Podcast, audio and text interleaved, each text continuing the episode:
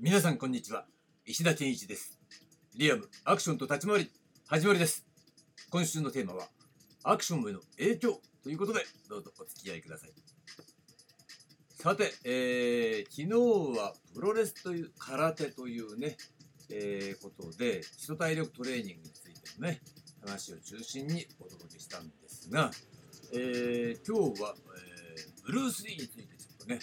え、話してみたいと思います。私はね、今まで、えー、ブルース・リーについて、ね、あえてね、あえてっていうか、あんまり取り上げたこともね、話したこともなかったんですよ。だけど、まあ、ちょっとね、思うことがあって、今回はブルース・リーについてね、えー、取り上げてみることにしました。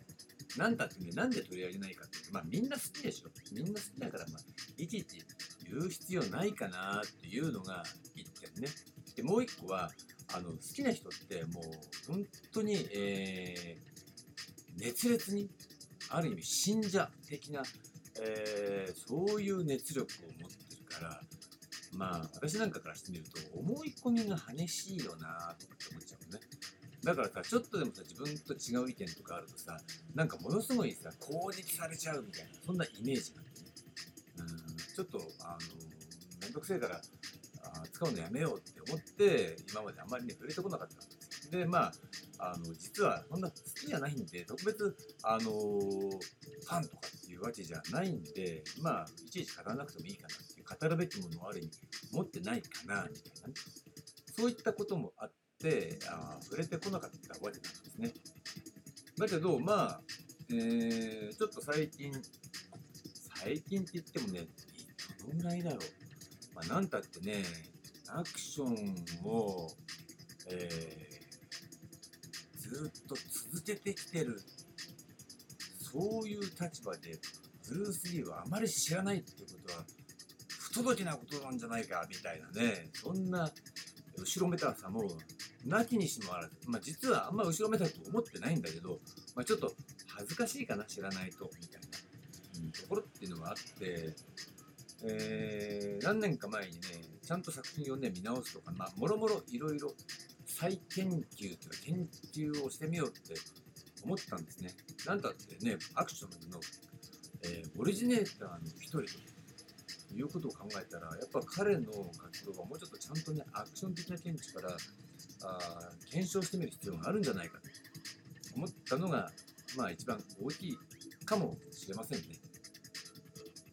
で、えー、なんでね、ブルース・リー、ま興味なかったかっていうと、それは全くのね、個人的な好みだったわけですね。昨日ちょっとね、プロレスと空手っていう形でね、話したんですが、まあ、外見的な好みで言うと、なぜか知らないけど、子供の頃からね、マッチョが好き、筋肉が好き。そして、えー、日焼け。これも好き。だから日焼けかつマッチョっていうのがね、やっぱ好きだったんですね。やっぱね、あのアメリカ文化とかにね影響を強く受けてましたからねそういうのっていうのも大好きなんですよね。うん、プロレスラーだったらやっぱりアメリカンプロレスでマッチョで、えー、日焼けって言ったらやっぱスーパースタービリー・グラムっていうねそういう選手がいてですねもうステロイドバリバリの、えー、人だったんですが、まあ、その分かっこよかったね。うんっていうね、あの好みのなぜかそういう好みだった。というそういう少年時代。に、えー、ブルース・リーに接したわけなんですがそうなった時にねなんかあの生っ白い肌がねなんか気持ち悪くてねあの生理的になんか気持ち悪いっていう感じでしたね。特にねあのドラゴン怒りの鉄拳ってやつね。あれ冒頭で白いつねりとかしてるんですよそれもなんかね、かっこ悪いなんて似合わねえみたいな、そういう、なんだろうね、やっぱりアクションっていうものにはワイルドなイメージっていうのを自分の中でなんか求めてるんだって、そういう部分があるんですよね。そういった意味ではなんかね、そのワイルドっていう感じでね、しなかったんだな、ブルース・リー。なんかね、まあよくストイックとか言われますよね。だからそのワイルドなイメージはなんかなかったんで、そのあんまり好きじゃなかったんですね。原因だったと思いますよ。でちょっと興味を持ったのはね、多分ね、なんだっけ、ブルース・リーの神話って作品でしたっけ？あれでね、あの死亡遊戯のね、えー、未発表の NG テイクみたいなやつが大量に、えー発表されたことがあったんですよね作品の中で。あれを見た時にねあれなんかなんとなくこのブルース・リーはかっこよく感じるんだけどって思ってなんでだろうと思ったらそれはあの日焼け。ねブルース・リーあの中でね日焼け肌なんですよ。とねその時に気がついたあ俺はブルース・リーの白ムチのあの生っちゃいのが気持ち悪いから好きじゃなかったんだだから死亡遊戯のあのね、えーあれはねいいあのなんだっけ？ブルース・リー神話に出てきたやつはねこれはいいじゃんって思った記憶がありましたね。でねやっぱ本編のほらオリジナルの死亡遊戯っていうのはあれね色味を合わせてるんだよね。NG 他のあの映画からも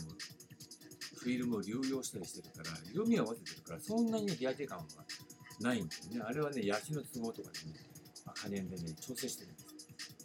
だけどあのーブルース・リーの神話って日焼けてねかっこいい。そこでちょっとブルース・リーのかっこよさを見直したという、うん、全然アクションパフォーマンスが関係ねえじゃないかみたいな。その後ねやっぱりブルース・リーのあの研究をしなきゃなみたいなところでまあ割と最近ね現代思想っていうね雑誌があるんですがその中でなぜかあのブルース・リー特集が組まれたわけですね。あ特集号ですよ。特集号。ブルース・リー特集号。すごい頭からケツまで全部ブルース・リーみたいな感じでね。でそれをね読んでたらちょっとまあ面白い記事がねあってまあ中には勝手なこと言ってるなっていうふうにあんま評価できないこともね書いてる人もいるわけなんですがでその中で、えー気づきがありました。何かっていうとあのこれはブルース・リーが唯一生前受けたと言われている本人のインタビュー映像っていうのがありましてそれが、まあ、ロストインタビュー。いうね名前で、まあ、商品化されたりもしてたようなんですがこれはねピエール・バートン賞っていうテレビ番組のゲストに、えーブルース・リーが、えー呼ばれてその中でいろいろ質問を受けたりして、えー話してるんですね。でその中で、えーあるねあるっていうかそのその中っていうのはそのブルース・リーの現代思想のあの記事の中である研究者が言及してたそこにねちょっと注目したんですね。何かっていうとそのピエール・バートン賞の中のインタビューで答える中ですよ。ブルース・リーはマーシャルアーツじゃなくてマーシャルアートって言ってるということに言及してたわけです。で、ね、私なんかそれ聞いてもね、はっきりなるほどっていうことは聞き取れないんだけど、聞く人が聞けばわかる。いうことで、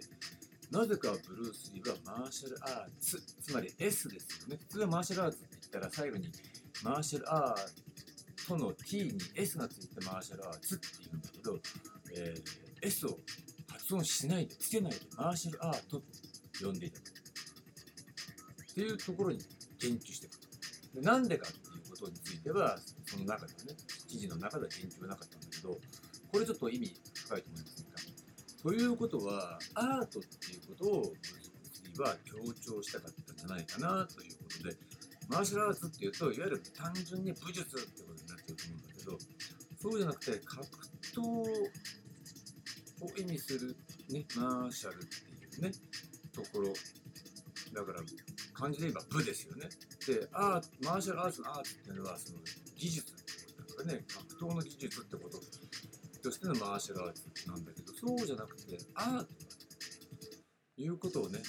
表現したいんじゃないかなと、強調したいんじゃないかなと思ったんですね。そうなると、まあ、ブルース・リーの残した、えー書籍、原説、書籍に載ってるね、原説と言われてるもの、うん、中でよくアートっていうことをね、口にしていたということがあって、ってことはやっぱり当たり前なんだけど、これはそこには芸術ですからね。ということは表現としてのアクションの要素が含まれていて決まってるんですよね。ということで、まあ、どういうことっていう、その理由はっていうことは、そのピエール・バートル賞の中の文脈をを読めばよくわかるということなのでこの続きはね明日お届けしてみたいというふうに思いますありがとうございました